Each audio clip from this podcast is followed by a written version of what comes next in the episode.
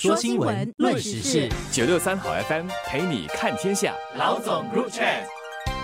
各位听众，大家好，我是新民日报的朱志伟。大家好，我是联合早报的郭丽娟。上个星期六是我国自二零一九年以来空气污染指数首次达到不健康水平，东部和中部持续破百 BSI。而到了星期一中午，本地的空气质量进一步的改善，全岛二十四小时的空气污染指数已经降到一百点以下。环境局就指出，未来几天，新加坡、马来西亚半岛、苏门答腊岛北部和婆罗洲大部分地区预计将有阵雨。尽管如此，出现火点和烟霾的风险仍然较高，尤其是在印尼苏门答腊和加里曼丹的易燃区。也就是说，现在的烟霾情况虽然已经有好转，但如果火点持续增加，风向又偏向我国的话，那么我们仍然要面对空气污染指数不健康的风险。而环境局也已经从上周六开始每天发布烟霾情况，国人还是要做好心理准备。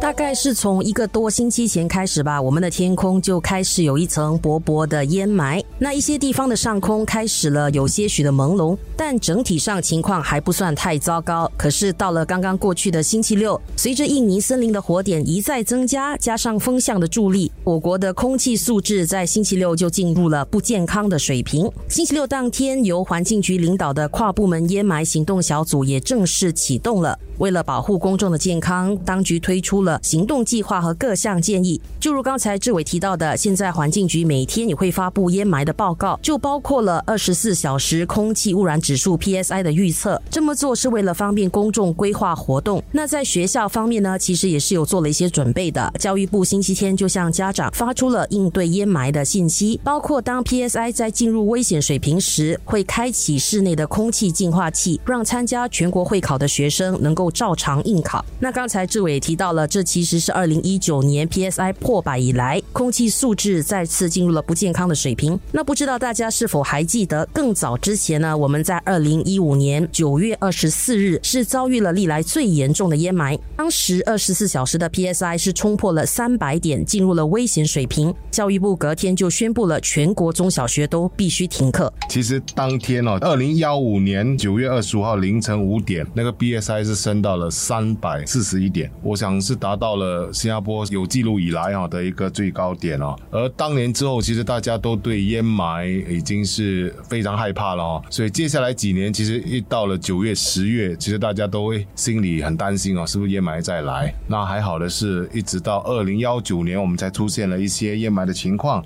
然后又沉寂了几年，现在烟霾好像又要回来了。在这种情况底下呢，其实不止新加坡，马来西亚的情况也。是这样子，往好的方向想，十月六号的时候吧，亚香各国的农业和林业部长在吉隆坡开会的时候，都发表了联合声明，就是亚香各成员国都认同烧巴活动啊，对环境和民众的健康是会造成不利的影响，因此承诺会逐步的淘汰传统的烧巴轮耕这样的做法，改用更环保的做法来取代。就是说，亚乡这个声明，也就是说，印尼也认同了。我想说，在这种情况底下，我们其实希望哈，未来这个情况真的是会有好转的迹象。那这几天烟霾的情况可能糟，也可能好转，我们大家个人都要做好一些预防的准备嘛。当局就提醒，在现阶段，一般民众如果只是短暂的外出或在室内，其实是没有必要戴 N 九十五口罩的。对于一般健康的人来说，只有当 PSI 二十四小时超过三百，进入了危险水平，而且是要在户外待上数个小时，才有必要戴这个 N 九十五的口罩。当 PSI 超过两百，就是进入非常不健康水平时。体弱者就应该尽量避免户外的运动。如果是在外得待上数个小时，就可以戴 N95 口罩来保护自己。经过了官病的洗礼，我觉得我们整体社会在面对烟霾情况时，多了一份信心，多了一份从容。虽然还是有更多人到药房买口罩。但没有出现之前烟霾时口罩被抢购一空的情况，还是有不少国人选择到户外运动或者聚餐。但大家都知道如何保护自己，随时查看气象局提供的 PSI 作为户外活动的参考指标。那我觉得现在新加坡人似乎都更懂得兵来将挡，水来土掩，不会因为突发情况而陷入了恐慌之中。